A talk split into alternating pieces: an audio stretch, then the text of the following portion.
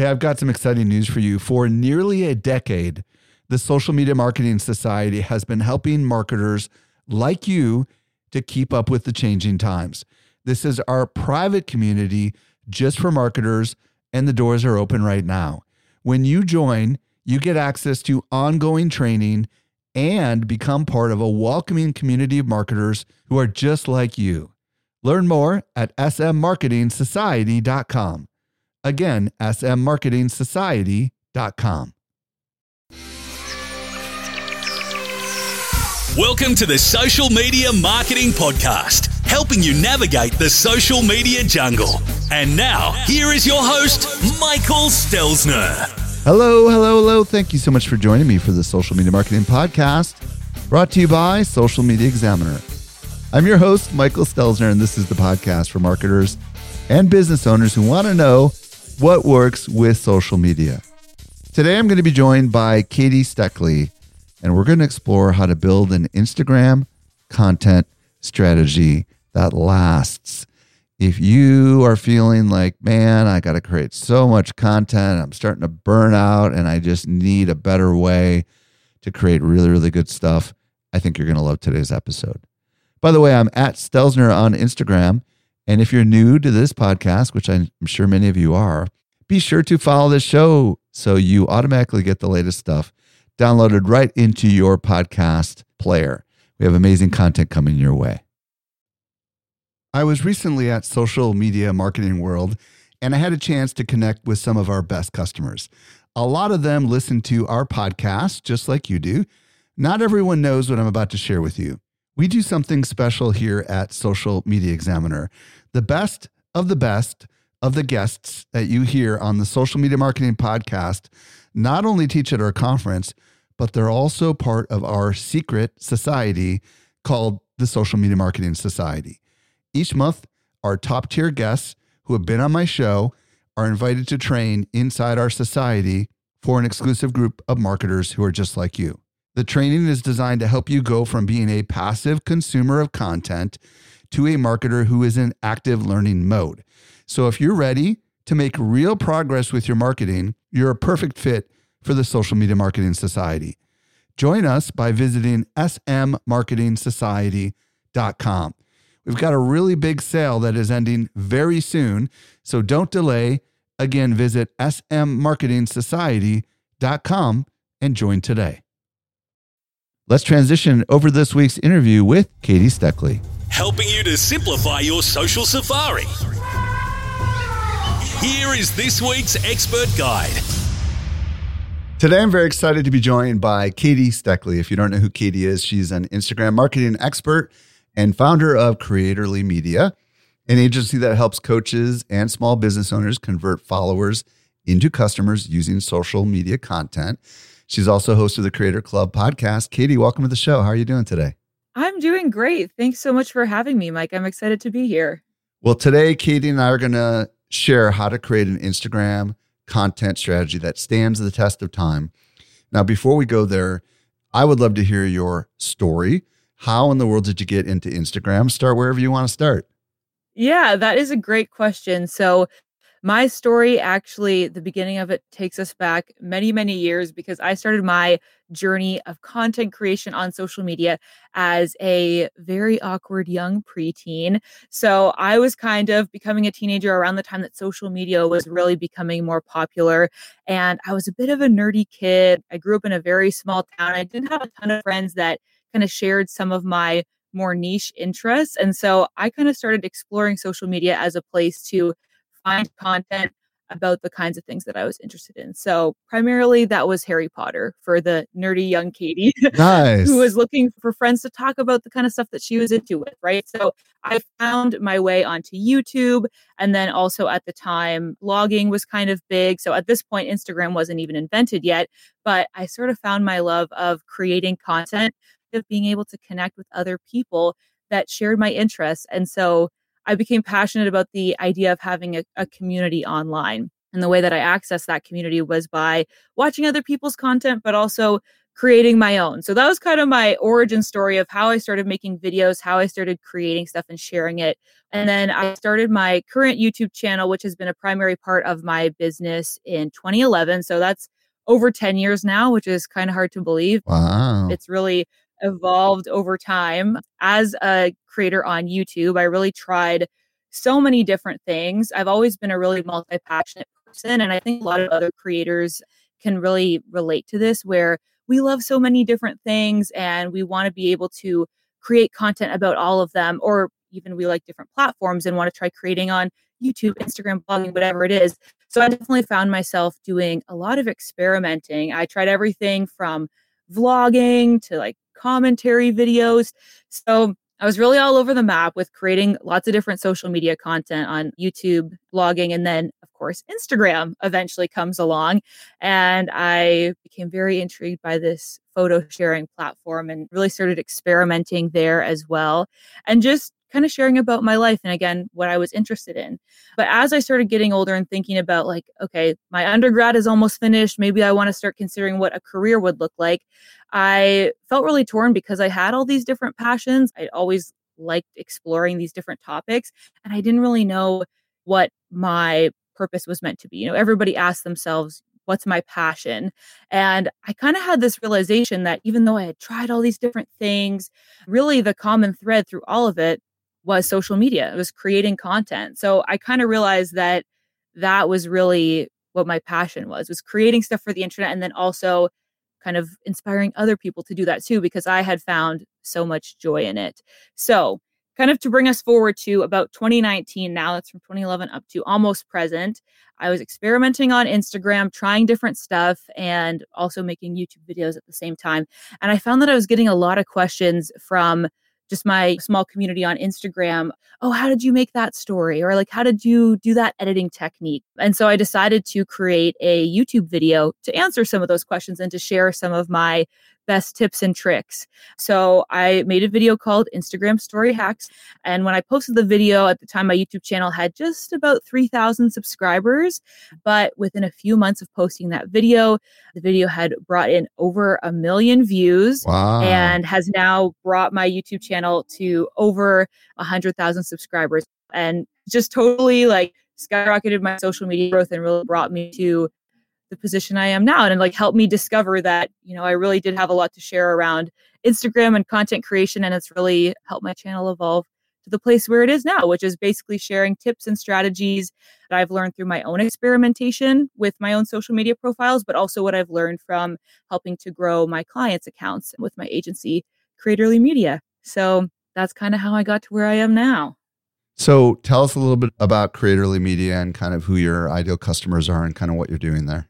Yeah, for sure. So, Creatorly Media is a social media content creation agency that I founded.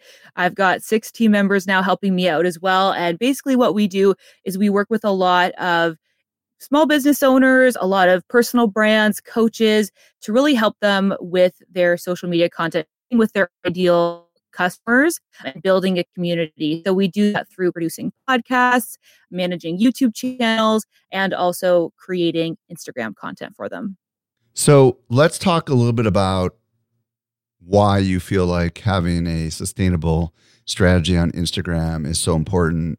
I know a lot of people struggle keeping up with all the content, you know, that they feel like they have to produce on Instagram. And I would love to hear your thoughts on why this is kind of important. Yeah, exactly. I feel like a lot of folks in the social media world are overwhelmed by keeping up with all of the content that we need to post. And I think that there's not enough people in the space talking about creating a sustainable Instagram strategy, not just something that is effective.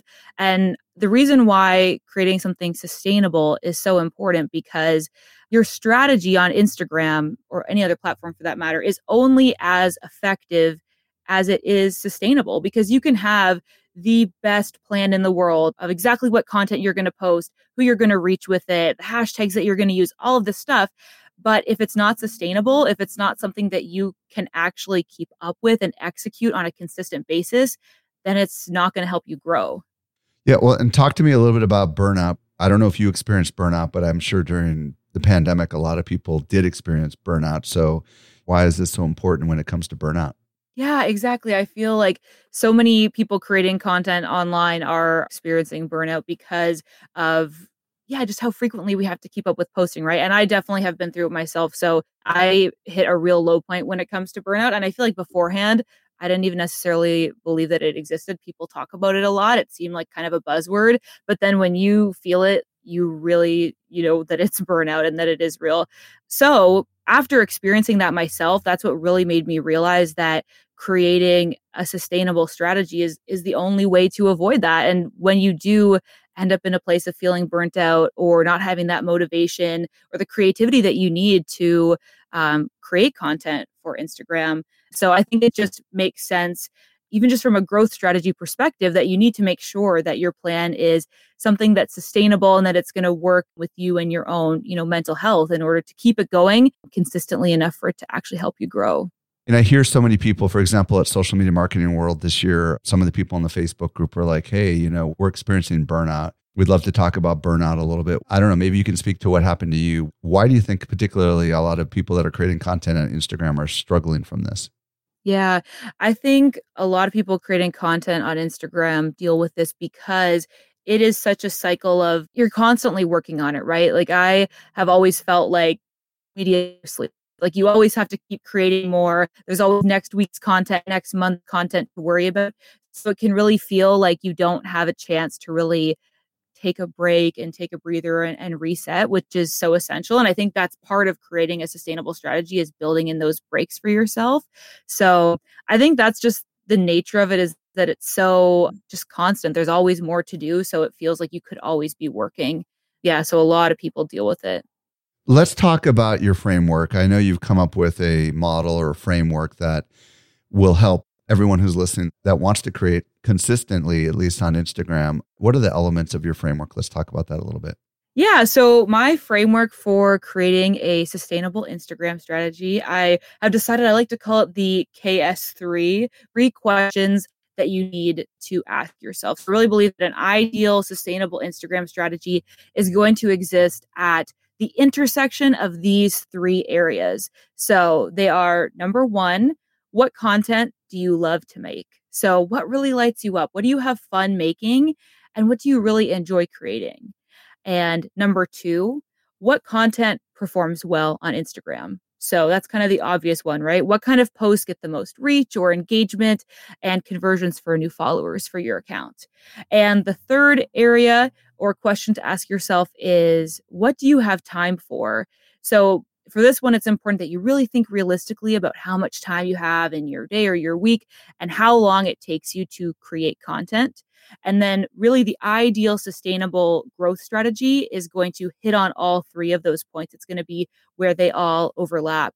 And I think it's really important to ask yourself all three of these because so often we can get focused on just that second question that I mentioned. So, you know, what helps your content perform the best? We all love to see those vanity metrics go up, but I really believe that that is just one third of a strategy that you can actually execute on and implement consistently over the long period of time that is required to see real growth. So, what I heard you say is what content do you love to make? What performs well? And what do you have time for? Well, I guess we're going to break it down a little bit. So, you got to love it, you got to have time for it, and then you got to know it works. So, what's the benefit of using these three tenets together, right? Like before we dig in, because we're going to dig in on some of this stuff, but how does creating content that you love maybe help address some of the challenges and having time for it? Talk to me about that a little bit at a high level. What's the benefits of this strategy? Yeah, exactly. I think that this really speaks to that question of burnout, right? Because we can all like conjure up a strategy of like, okay, what performed the best? But the problem with only focusing on that is that you can really end up on the fast track to burnout if you're just trying to make a huge amount of content or content that's really draining, or maybe you just actually don't have the time for it. So, in order to have your strategy be really effective long term, you need to be able to like implement it over time and be consistent, right? And if you come up with a strategy that you can't actually realistically do consistently, then it's not going to provide the results that you're thinking of. And so those two other elements, the questions of what do you have time for and what do you really enjoy, help to address that burnout factor because it ensures that it's actually realistic in your schedule, but that also you have that joy for creating it. Like it doesn't feel super draining and that kind of brings that energy and creativity that you need in order to put together really effective Instagram content. So I guess let's start with the content we love to make. There's going to be some people right now that don't even make content hardly at all. And so they don't even know how to even start.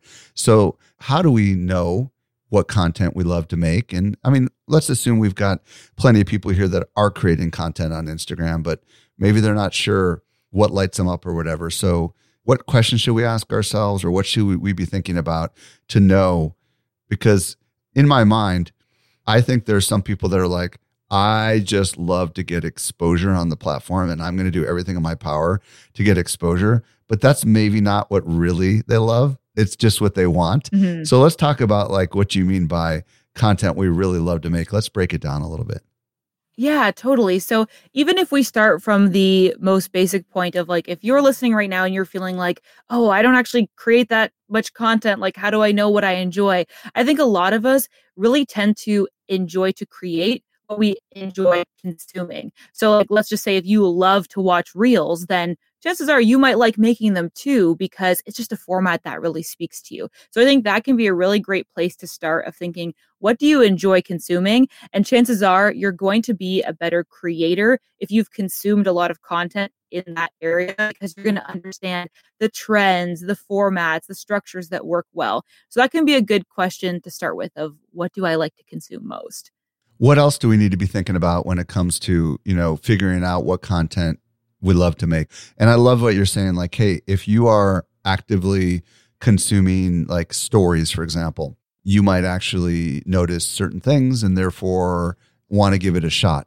But there's got to be more to it than just like what do we enjoy consuming right? So let's say we are creating different kinds of content. How do we actually know whether we really love it or not? Let's dig into that a little bit so I think the first step is to really kind of take a step back and think about what your current workflow or process looks like and try to ask yourself what parts of that do you look forward to and what parts of that you kind of dread and maybe procrastinate on a little bit? So, really, what we're looking at is what do you have the most fun doing when it comes to creating content? So, let's just say, for example, we're talking about putting together typical Instagram feed post, just let's say it's a still image and a caption. When you think about creating that, do you think, oh gosh, I'm so excited to shoot that image and like edit it in Lightroom and really get the colors looking great? Or do you think, oh, I can't wait to sit down and write that caption and like share my thoughts? These are the kinds of questions that you can start with to really hone in on okay, what pieces of this puzzle really bring joy? What do I really have a lot of creativity for? And that can help you to start identifying what your strengths are and maybe what you are best at when it comes to creating content. Because I think also a lot of times we enjoy doing the things that feel easier for us, right? Like nobody loves to tackle something that like just feels really difficult every time. So a sustainable Instagram strategy can also really lean on what your creative strengths are and what you find just a little more ease in creating, like what you're best at making. I love what you're saying here with the creative strengths because there are some people that are great at writing captions, right? And there are other people that are much better at just going live and talking, right? And it's kind of like, which are you, right? Do you prefer to write? Do you prefer to take pictures? Do you prefer to talk directly to a camera, right? That's going to help you, I would imagine, more naturally create content. But I also think there might be a side of this of what lights you up, right? There might be this desire to actually create content that has an impact on others, right? You want to talk about that for a little bit? I would imagine there's some content where you get crickets and maybe you feel horrible creating it. I mean, do you want to talk about that at all? Exactly. Yeah. Well, I think a lot of us probably like reflecting on our strategies, you might find the most joy in creating the content that your community actually responds to really well. And I think sometimes actually there can be a correlation there between what the community responds to and what you enjoy making, because I think that that can really come across. Like people notice if you sort of seem like if you hate going live and then you're doing a live on Instagram it might come across to people that you feel really awkward and you're feeling, you know, like you're dreading doing it. So then your community is probably not going to love that content. But you just absolutely bat out of the park every carousel that you make and you're really putting you know love and attention into sharing a lot of valuable info in every graphic then probably you're going to get more engagement on that because people are going to feel that love and attention that you put into it. So I think that's the other main piece of what content do you love is often that has a correlation to what performs well because people get that sense that you really care about what you're making. One of the things we were talking about when we met before this was where do you have the most ideas? Do you want to talk about that a little bit and maybe why that might be useful for determining content we should create?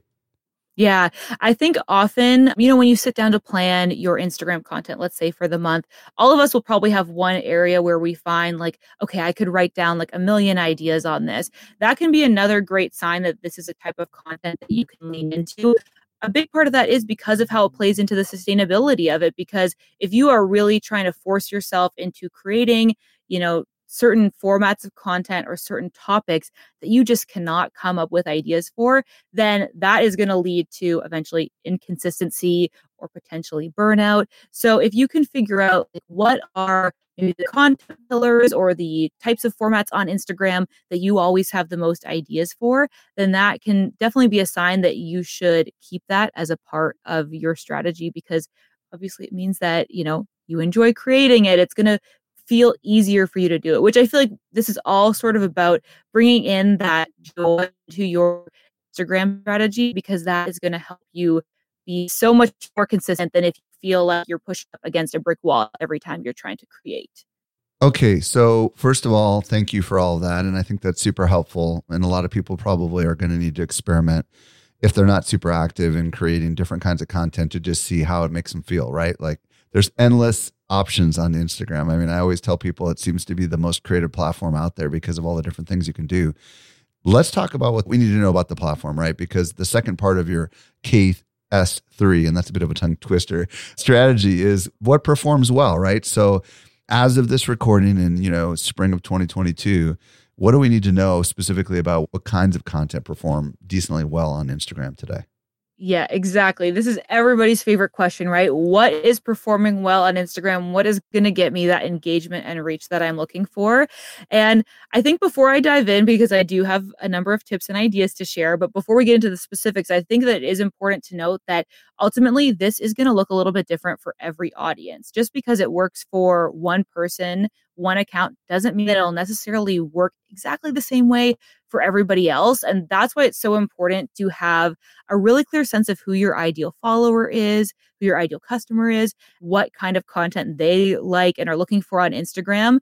And then it's also just important to experiment, try out all the different things I'm about to share and gather your own data and see what works for you. Because just because, you know, I could report and say, oh, yeah, these three types of posts work really well for me. Well, your audience, you know, or your community might be different than mine. So it's important that everybody does their own experimentation and gathers their own info. But that being said, there are a few formats that I've been observing with my own platform and with uh, my clients' platforms that work really well in spring of 2022. So, ready for me to dive in, Mike? Let's do it. Okay, perfect. So, the first thing on my list is probably not going to be surprising to anybody. Reels continue to be a really, really effective way to increase your reach and find new audience members and that's really the power of reels is that they have a huge amount of discoverability a level of discoverability that we really haven't seen on Instagram until they released reels because reels are shown to users who might not be following you yet reels feed is organized by what Instagram has identified as your interests or topics that you're interested in. And so they're going to show you that content based on those interests, not necessarily based on your following list, right? So this can be a really great opportunity for smaller accounts to get in front of new audiences. There's a few main kind of formats that are working really well on Reels these days. So, obviously, following any trends can be really effective. So, there's always trending audios, whether those are little music clips that you can dance along to, or whether they're sound bites like from a movie or a TV show that you can do a little lip sync to and then add text that's applicable to your audience or your niche. Those are always very effective. But increasingly, more recently on Reels, we've seen just a style of talking to camera videos kind of performing well. So, this is something that I've really seen kind of migrating over on TikTok. we've had longer videos for a little while, whereas Instagram is just kind of starting to bring in longer reels. And I think with that increased time, we're seeing more and more people just hold up their phone and share an idea some tips and tricks just talking to their camera. And that can perform really well on Reels as well. And then, of course, tutorials. Tutorials can be a really effective way to reach your ideal follower and solve a problem for them. So, definitely creating some kind of tutorial in a reel format is a great idea to add to your Instagram strategy. Yeah. Real quick question on Reels talking to camera Mm-hmm. How is that any different than what we might do with IG video? Just help me understand because I'm thinking it sounds very, very similar. What's your thoughts on that? Yeah, I definitely think that it is quite similar. I think there's a few nuances of ways that I would recommend approaching creating just a talking to camera reel that would be a little bit different than say what you would share in just a regular feed video or even on stories. Right. And that is really focusing on grabbing the attention of someone who has no idea who you are. Uh, that is the ah. main thing about reels is that, you know, when you post a story, when you post something on your feed, you are kind of posting for a more or less sympathetic audience, somebody that knows you and they're like, "Oh, you know, that's Mike. I'm excited to see his face. I know he's going to share something valuable, right? But somebody on Reels maybe has never ever seen you before and they don't have that trust built up with you. So that's why it's important when you're making a talking to camera reel that in that first like two or three seconds, you say, you know, something that really hooks them in, something that really teases the value that you're going to offer, and then you deliver on that quite quickly. So I would just recommend keeping in mind the final audience and how you differentiate your approach there. With Reels, it's always like cold audience they have no idea who you are assume that they've never seen your face before and then figure out what you need to say in order to get them to be interested in what you're talking about. This is kind of fascinating. And how long as of today can we do reels? Is it 60 seconds or has it gone up? I'm trying to remember. Yeah i believe they're just still one minute long but it definitely wouldn't surprise me if we get three minute reels because we've been seeing adam Mosseri share longer reels than 60 seconds Oh, really? Okay, that's good to know. Yeah. So, when we're talking to camera and we're specifically creating content, I like what you said about, I mean, I'm implying you said this that we should act as if they've never heard of you before, right? And it doesn't mean you should say who you are. Hey, everybody, I'm Mike Stelzner, founder of Social Media Examiner. Nope, that takes too long, right? So get right into the goods. And I would imagine if you do have 60 seconds at the very end, you could include something and do you recommend doing that or not i mean or do you just never recommend having any kind of call to action in these reels yeah, I think it can be effective to throw some text up on the screen at the end that says, you know, follow me for more tips. Or sometimes if I do have the extra time at the end of my reels, I'll say, follow me for more Instagram tips or whatever. But I really think that ultimately the content can speak for itself. If you're creating something that is really engaging and interesting and valuable, I think people will go ahead and follow you even if you don't remind them to, at least in like in the reels context. Okay, perfect. So you were about to go on with some other kinds of content. Feel free to keep going. Yeah, exactly. So that kind of is the Reels approach for right now. There's a few other main formats that I think are really effective. So one of those is graphic carousels. So basically, the format is educational, valuable graphics with text on them that are highly shareable. And it really is answering a question or solving a problem for your audience. And I think in terms of, you know, like other notes on format, like minimalist design, I think these can be really effective because they address concerns or, or questions that your existing audience has, but they also are shareable. It's something that you know one of your audience members can press the little share button on and share it to their instagram story which basically just gets you more organic reach. It allows their audience to discover you through the graphic that was, you know, shared to your follower story. And I find that they also are quite effective at showing up on the explore page. For at least on my account, I noticed that this type of post graphic carousels a lot more reach that is to non-followers. So obviously, the more reach you can get to non-followers, the more potential new followers you can get. So on these carousels, these graphical carousels, do you have any examples of ones you've seen or ones you've done? Just maybe you could describe them with words so people could visualize what you mean by the minimal design and maybe how they're using them together. Yeah, totally. So I can give a few examples of ones that have been effective on my own profile. So I made one a couple weeks back that just imagine like basically a beige background with some, you know, dark gray text that says all of the new features Instagram added in 2022 explained. And then if you swipe to the next slide and, and all the following slides, on each one, I have just a little screenshot of what that new Instagram feature looks like, and then a bit of text explaining what it is. So, oh, you know, we've got live badges to, you know, let people know that you've got a new Instagram live coming up in your profile, and then swipe to the next one. Oh, Instagram story likes, that's a new feature, etc. So that was really effective for me because people are always curious about the new features being released on Instagram. And it was just very straight to the point. As you scroll through, you get the information that you need, and then it's very easy to either save that or share it. So that kind of stuff that's almost like a list article of information that you can share that obviously is relevant to your niche.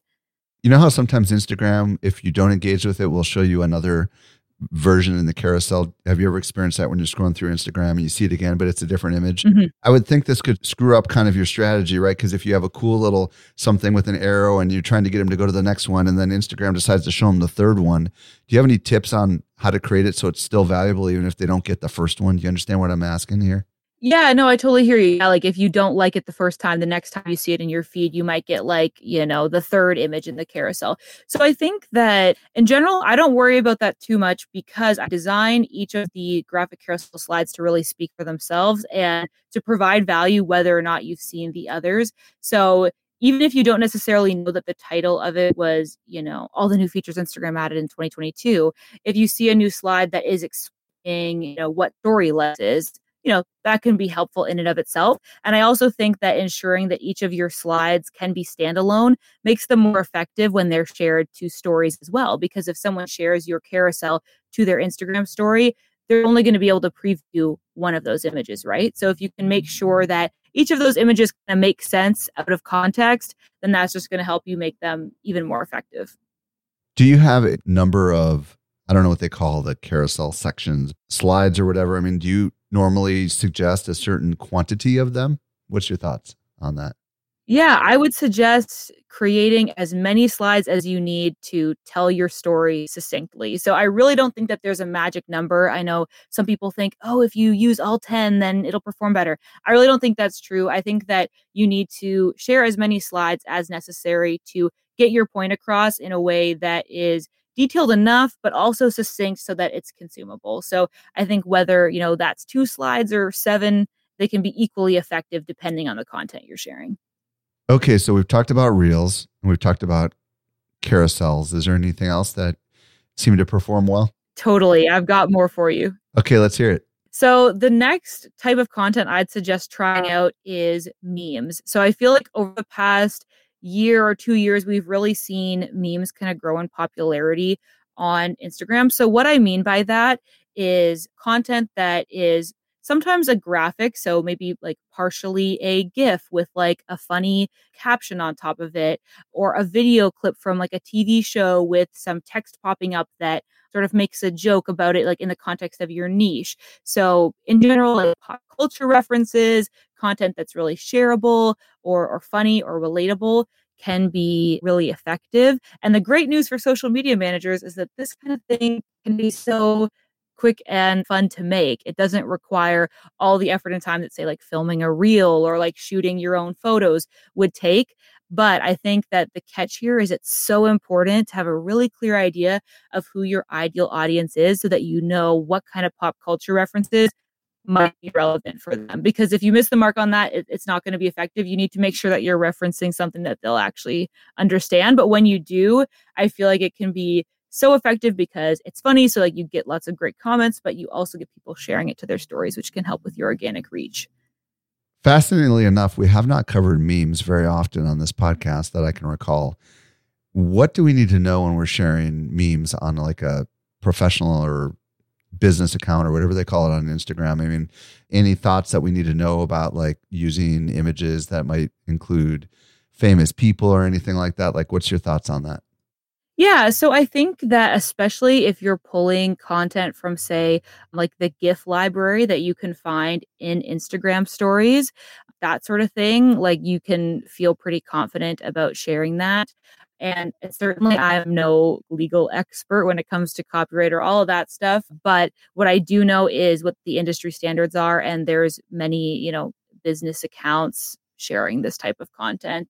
You know, so it, it definitely is part of the culture on Instagram. And I think everybody has to decide what makes sense for your own business. If it feels appropriate to make pop culture references or not, it's totally up to you and what your audience is expecting but definitely like Instagram gives us access to, you know, GIFs of celebrities or whatever right inside Instagram stories. Well, and while you were talking, I looked this up. Facebook did buy Giphy in 2020 mm-hmm. for $315 million. So my guess is Facebook's not going to care if you use images that are sourced from Giphy. Yeah.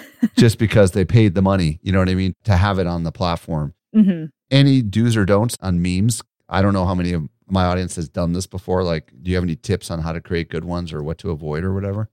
Yeah, I think that, you know, it really is an art form. Like, it's something that takes a lot of practice to understand, just like any kind of comedy, to understand like the timing or like how long you want each of your captions to be. So, I think the best thing that you can do is start by finding pages in your niche that are sharing that kind of content and sort of see just like consume a ton of examples because that'll kind of start to give you a sense of, of how people format them and then i think that paired with a really really deep understanding of who you're speaking to like who your audience is that's going to be that magical combination to figure out what will work well when it comes to memes. And I think the other thing too is you can be creative with them. You don't have to feel like you need to make pop culture references. For some of my clients, we've actually used images of like the founder of the the small business and then like added little funny captions to that so you can make a meme out of yourself as well it doesn't have to be you know an image of a, a celebrity or whatever so there's lots of different creative ways that you can use this format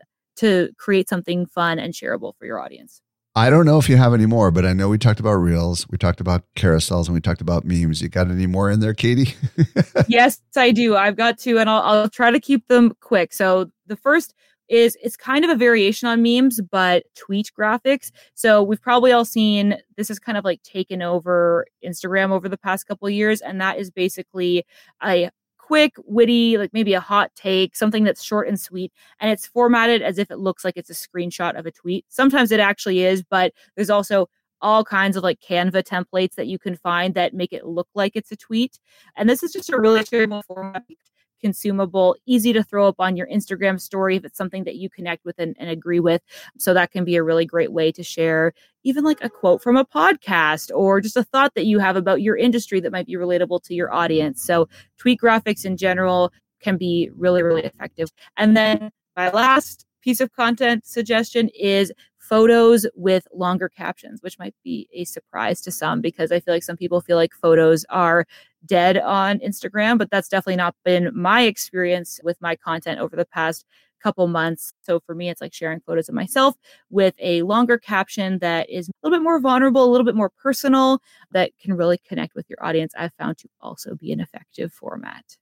Yeah, I'm curious about this because I do see, for example, in my feed, uh, Billy Gene who is a marketer who happens to be a local marketer here in San Diego, but he's pretty well known. He tends to share all sorts of pictures of his daughter when she was a baby, saying, you know, the entrepreneurial life, you know, and the don't want to your kids to grow up too fast and just all these kind of things, right? Where it almost looks like it's not a marketing post, but he advertises them that way as ads, you know what I mean? And you almost like don't realize that you're not just reading someone's update, that seems to be pretty powerful. And it seems to be harkening back to earlier where we talked about like if you're really good at writing captions and telling stories, this can be very powerful, right? Why does this work? Why being vulnerable with your content? Why is this potentially a strategy that actually seems to have an impact? Yeah, and it is so effective. And I really think that it comes down to the fact that you are building trust with your audience. You know, like it can feel obviously scary to share something that's sort of personal or maybe you're insecure about or you don't you know normally want to share with the public or whatever. And i think that audiences can really sense that. They sense that it is something that is maybe difficult to talk about or you know it's personal to you. And people appreciate that openness and that vulnerability. And it allows you to share a little bit more of your personality and yeah really build up that sense of connection and trust with your audience. So then when you share other types of formats like for example reels or, or other you know you show up on stories or whatever they feel more connected with you because they've seen that photo of your face with something that that feels quite personal that they've read. So it really just builds up that personal connection and trust. Okay so up to this point we've talked about creating content that you love And then we've talked about creating content that performs well, right? Which is what we've just been talking about with reels and carousels and memes and tweet graphics and photos with longer captions that may or may not be vulnerable. The last part is is time. But before we go to how do we make time, the overarching theme of this is to create content that lasts, right? Sustainable content. Is the sustainable part of this what we're about to talk about next? Help me understand like where does the sustainable thread fit into all of this? Exactly. So really i would say the first bit that we talked about about what you love and then also making time for content is what makes it sustainable so when i say a sustainable instagram strategy i mean a strategy that you can plan now and put in place and continue to repeat and execute for weeks, months, potentially years to come. Because I really believe that Instagram growth is about a slow and steady organic approach. I mean, sure, some people blow up overnight with you know a viral reel or something but the reality for most of us is that we're going to plug away creating high value content for our audiences for quite a while before we see that organic growth start to snowball and we get a larger audience. So at the end of the day, if you really truly want to see growth for your account, you're going to need to make a plan and continue to execute on that plan over the long term. I really believe that growing on Instagram is about being consistent and persistent. You can't give up when you don't see immediate crazy results. You've got to keep pushing forward. And so that's that's so important to find a strategy where you enjoy creating that type of content you know that it's getting you those results, even if it's slow and steady results. And then you know it's something that you actually have time for because it means that you will actually continue to do it. Because I feel like so many people, they kind of flirt with the latest trends, try this out, try that out. But if you can put together an effective strategy that is also something that you can sustainably commit to and continue executing on over time, that's what sustainability on Instagram is all about to me. Do you have any tips on how we can make time to create content? Because obviously i know the word make time is kind of an oxymoron you can't really make time but you know how can we be better with our time so that we have time to make content exactly yeah i am all about time management time blocking and figuring out how you can make it fit. So i think the first thing to do is to look at your calendar and do a little bit of self reflection figure out where you're spending time. Be effective to use a time tracker app and kind of log your you know content creation time for maybe a, a week or whatever as an experiment to see how long it takes you to do certain things because ultimately after we've gone through our kind of past two steps of figuring out what we like to make and what performs well we might have all kinds of ideas of stuff that we want to add to the list you need to figure out before you start adding to the list you know what takes time right now what can you add what do you have to eliminate in order to make that time for adding in this new piece to your strategy. Because you have to remember, all this stuff really does take time, like making a reel or designing a graphic carousel. All of this really adds up. So it's important to create a plan and a schedule before you just tack them onto your strategy, because that is going to be a total enemy to consistency. If you tell yourself, oh, yeah, I'm going to make like five reels this week, well, that might not actually be reasonable. So it's important to look through your schedule, first of all, figure out where you're currently spending time, and then you can kind of go from there in terms of making a plan. Awesome. Katie, if people want to make time, set aside time to connect with you and to discover more about all the great stuff that you've got going on. You see what I did there? And by the way, we thank everyone for the time that they spent with us today, but I know some people are going to want to go deeper. I know some people are going to want to reach out to you. Where do you want to send them if they want to discover more? Yeah, so I've actually compiled a bunch of resources for your listeners, including some extra bonus tips about how to hone in on your specific strategy, plus my own content creation routine and how I build habits around Instagram content creation that can help you with your time management to make a real sustainable Instagram strategy. So you can find all of that great stuff totally for free on my website at katiesteckly.com slash SME. So you can find it all there. And I'm really, really excited to share it with you all. Cool. And why don't you spell Steckly just so everybody knows how to spell that? Yep. So it is spelled S T E C K L Y. Katie Steckly, thank you so much for coming on and sharing your wisdom with us. I really appreciate it. Thanks so much for having me. Hey, if you missed anything, we took all the notes for you over at socialmediaexaminer.com slash 510. If you're new to the show, be sure to follow us. If you've been a long time listener, would you let your friends know about this show? I'm at Stelzner on Instagram. This leads us to the end of yet another episode of the Social Media Marketing Podcast. I hope you make the best out of your day and may social media continue to change your world. The Social Media Marketing Podcast is a production of Social Media Examiner. Hey, just a quick reminder join the Social Media Marketing Society today and level up your marketing for your company or your clients. Visit smmarketingsociety.com to find out more.